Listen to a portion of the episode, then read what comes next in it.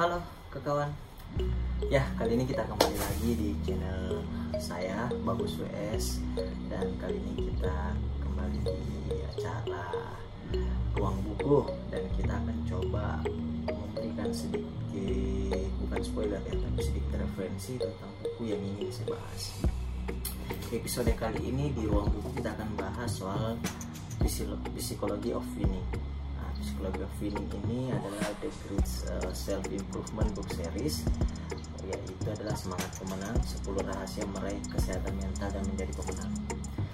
Penulisnya uh, Dennis Wedley tapi sebelum jauh menjelaskan atau memberikan sedikit pemaparan tentang buku Psikologi uh, of Winning ini adalah ini saya diberikan atau menjadi sebuah pemberian dari seorang kawan Oktober di tahun 2019 eh, saya diberikan tepatnya satu tahun lah yang lalu saya waktu itu teman saya ke Jogja dan menanyakan soal oleh-oleh apa yang cocok. Saya bilang buku aja diberikan dan saya diberikan eh, diberikan buku psikologi of winning dan kawan-kawan di mana pun eh, berada menjadi menjadi penting sih menjadi penting sih berbicara soal kesehatan mental. Mengapa bukan hanya soal diri pribadi tapi dalam komunitas kita itu sangat penting persoalan kesehatan mental.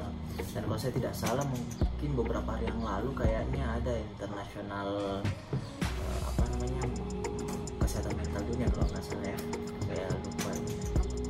saya berikan catatan ketika diberikan buku ini tulis terima kasih untuk buku ini. Sebuah pelajaran yang harus terus uh, berada posisi pembelajaran oh, buku ini saya baca sedikit demi sedikit dan menurut saya menarik memberikan kita insight baru atau banyak saran dan masukan bahwa uh, menjadi sehat secara mental itu sangat penting kita bisa menjadi pemenang di setiap harinya bukan menang dalam artian sukses yang mungkin deret baris angka di rekening atau menjadi seorang yang punya kekuasaan. Sukses bisa diberikan kepada setiap orang atau setiap individu bahwa dia menjadi merdeka atas pilihan-pilihannya nah, jadi ini menjadi buku yang lumayan recommended buat kawan-kawan bahwa ketika kita ingin memberikan hal-hal positif dalam hidup ini ya. Kita harus memperbanyak referensi. Salah satunya yang saya berikan recommended adalah buku psikologi of winning ini. Ya Dennis Wedley menulis ada 10 rahasia di dalam buku ini. Namun saya coba perkenalkan. Tadi penulisnya sudah eh, saya sebutkan yaitu adalah Dennis Wedley dan penerjemahnya adalah Lela Kadria penyuntingnya adalah Sulkarnain Ishak. Lalu penyelaras akhir Puput Alvia, Tata Letak, Werdiantoro, ilustrasi sampul Sekar Bestari, rancang sampul Katalika Project. Dan buku ini terbit pertama kali untuk cetakan pertama tahun 2018. Seperti itu ISBN-nya ada dan hmm, diterbitkan oleh Bright Publisher. Ada sekitar 188 halaman di sini dan didistribusikan oleh Mitra Media Nusantara ada di uh, Sleman dan uh, Sleman Yogyakarta. Pengantarnya sangat menarik. Buku ini menceritakan soal diri pribadi atau diri sendiri dan manusia bahwa ketika kita ingin meraih uh, kemenangan atau semangat pemenang, kita harus memiliki kesehatan mental dan menjadi pemenang itu sendiri dan menjadi pemenang sejati. Ada ada ada yang ditulis di depannya huruf kapital semua. Saya coba membacakan. Buku ini ditujukan dan ditawarkan kepada para pembaca yang ter, yang tertarik dengan kesehatan mental bukan dengan penyakit mental. Tertarik dengan pertumbuhan ketimbang sikap apatis dan tertarik dengan kemenangan bukan kekalahan. Jadi buku ini mengajak kita menjadi pemenang. Selain lagi saya bilang menjadi pemenang di setiap harinya karena saya yakin bahwa kita harus lebih bermanfaat tiap hari dan tiap hari. Dan 10 rahasia itu dibahas dalam buku ini. Saya coba bacakan daftar isinya. Jadi 10 10 prinsip itu eh, di sini dibagi dalam 10 catatan. Tadi bahwa semuanya yang menarik ada kata positif di sini dan kesadaran dan kata diri misalnya di uh, prinsip pertama kesadaran diri positif Nah, prinsip kedua itu penghargaan diri positif ketiga kendali diri positif keempat motivasi diri positif kelima harapan diri positif keenam gambaran diri positif ketujuh arah diri positif delapan disiplin diri positif sembilan dimensi diri positif sepuluh proyeksi diri positif jadi kawan-kawan di mana pun berada bahwa dalam buku ini mengandung mengandung kata-kata diri positif. Ada kata diri dan kata positif. Jadi kita mungkin bisa terus memperbaiki diri atau self improvement terus supaya kita bisa menjadi pemenang dalam setiap harinya baik lanjut kawan kita coba bahas di pertama dalam bab uh, satunya. Uh, dan penting bahwa kita harus uh, meyakini bahwa banyak kata-kata di sini yang uh, tidak ada waktu untuk kalah setiap hari harus menjadi pemenang seperti itu. Dalam dalam kata pengantarnya 10 kualitas untuk menjadi pemenang seutuhnya dan Robert Burns uh, memberikan quote seperti ini. Oh betapa kita telah dianugerahi sejumlah kekuatan untuk melihat diri sebagaimana orang lain melihat kita. Dan betapa uang menjadi kesalahan yang melepaskan kita dari itu semua. Sungguh gagasan yang bodoh kata Robert Burns silakan kawan-kawan di rumah menafsirkan. Ini hanya sebagian quotes dari yang ada dalam buku ini. Saya coba masuk di bab 1 kesadaran diri positif.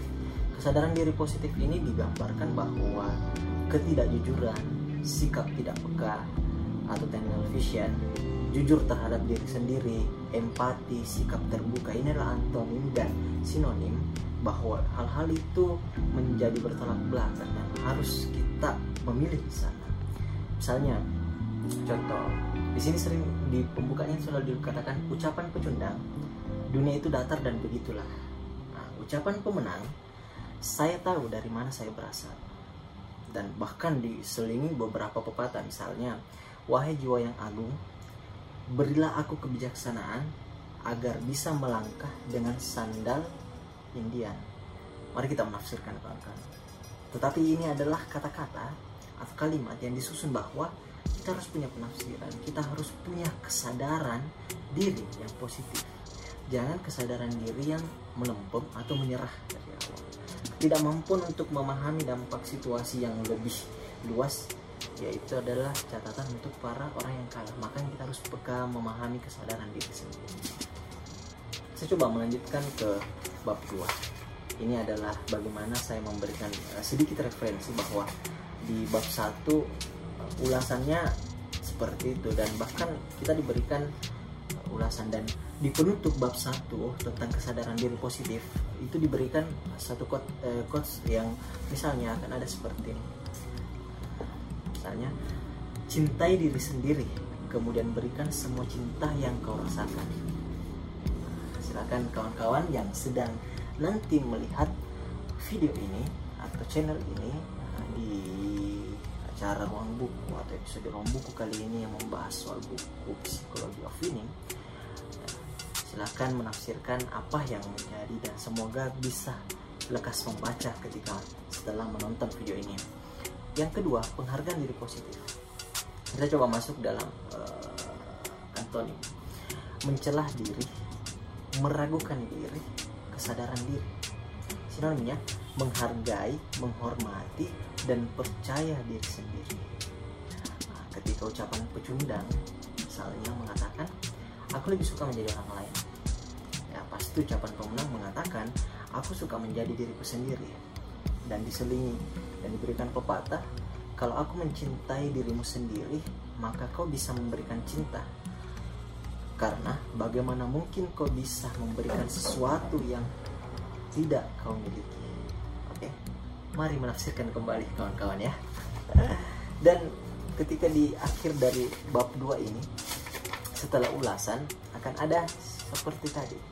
Bukan quote sih sebenarnya kata-kata yang mencoba uh, kita tafsirkan bersama pecundang hidup dalam gaya klasik di tanah impian disebut aku akan melakukannya suatu saat nanti.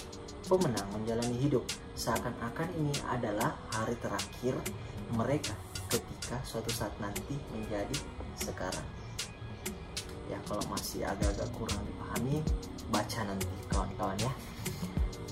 Berlanjut ke poin ketiga atau bab ketiga atau prinsip ketiga dalam buku ini, kendali diri positif.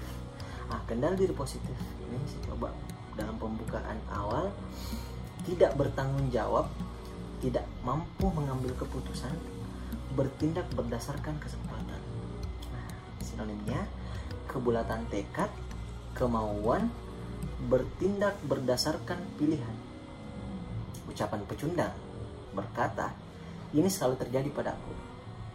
Ucapan pemenang, aku yang membuat ini terjadi. Pepatah Hidup merupakan proyek tindakan yang dilakukan pada diri sendiri. Aku akan menerima pujian dan kesalahan atas tindakan yang kulakukan. Baik, kita langsung memberikan quote pada terakhir atau rahasia terakhir. Sebagian besar dari kita akan menjadi seperti apa yang mereka pikirkan.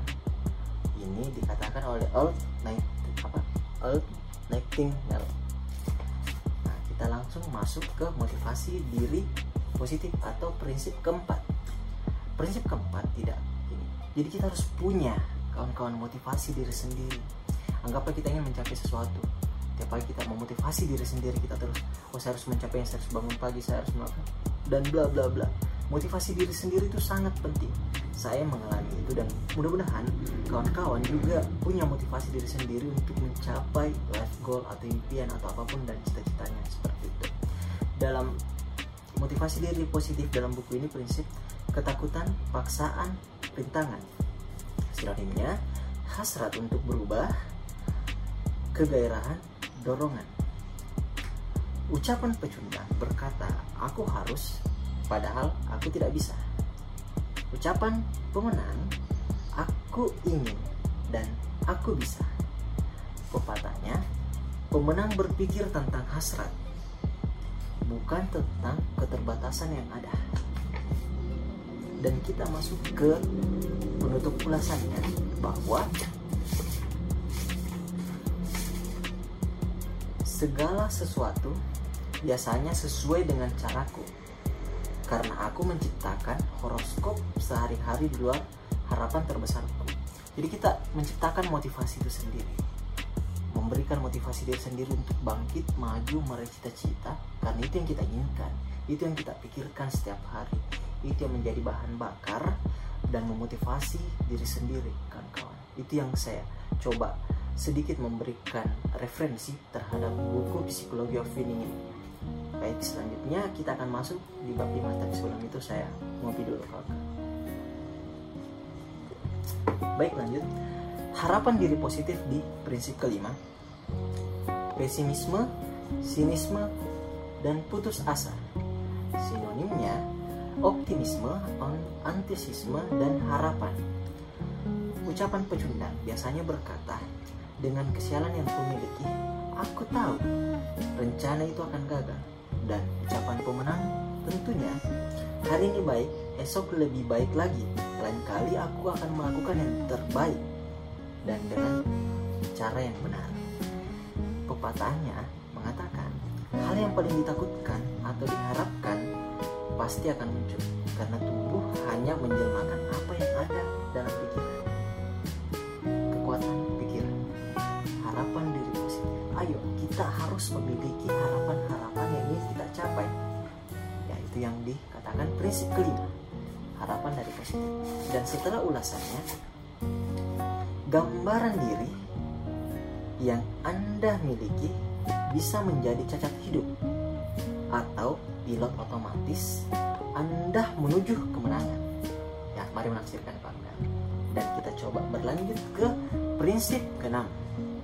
Gambaran diri positif. Bayangan buruk, kecemasan, ketegangan saraf mungkin butuh refreshing dan sinonimnya pengalaman sintetis, visualisasi, kreativitas. Ini ketiga lawannya.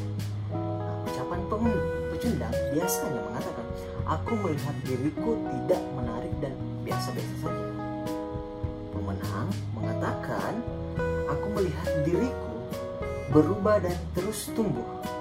Pepatah, kau hanya akan mendapatkan apa yang kita pikirkan dan lihat. Ayo menafsirkan pepatahnya maksudnya apa? Hanya nanti baca. Dan setelah itu ulasannya di terakhir dalam prinsip keenam. Aku akan terbang dari kepompongku dan menginjakan kaki di bulan. Satu-satunya yang kuharapkan adalah menjadi seorang berpindah ke prinsip ketujuh. Arah diri positif.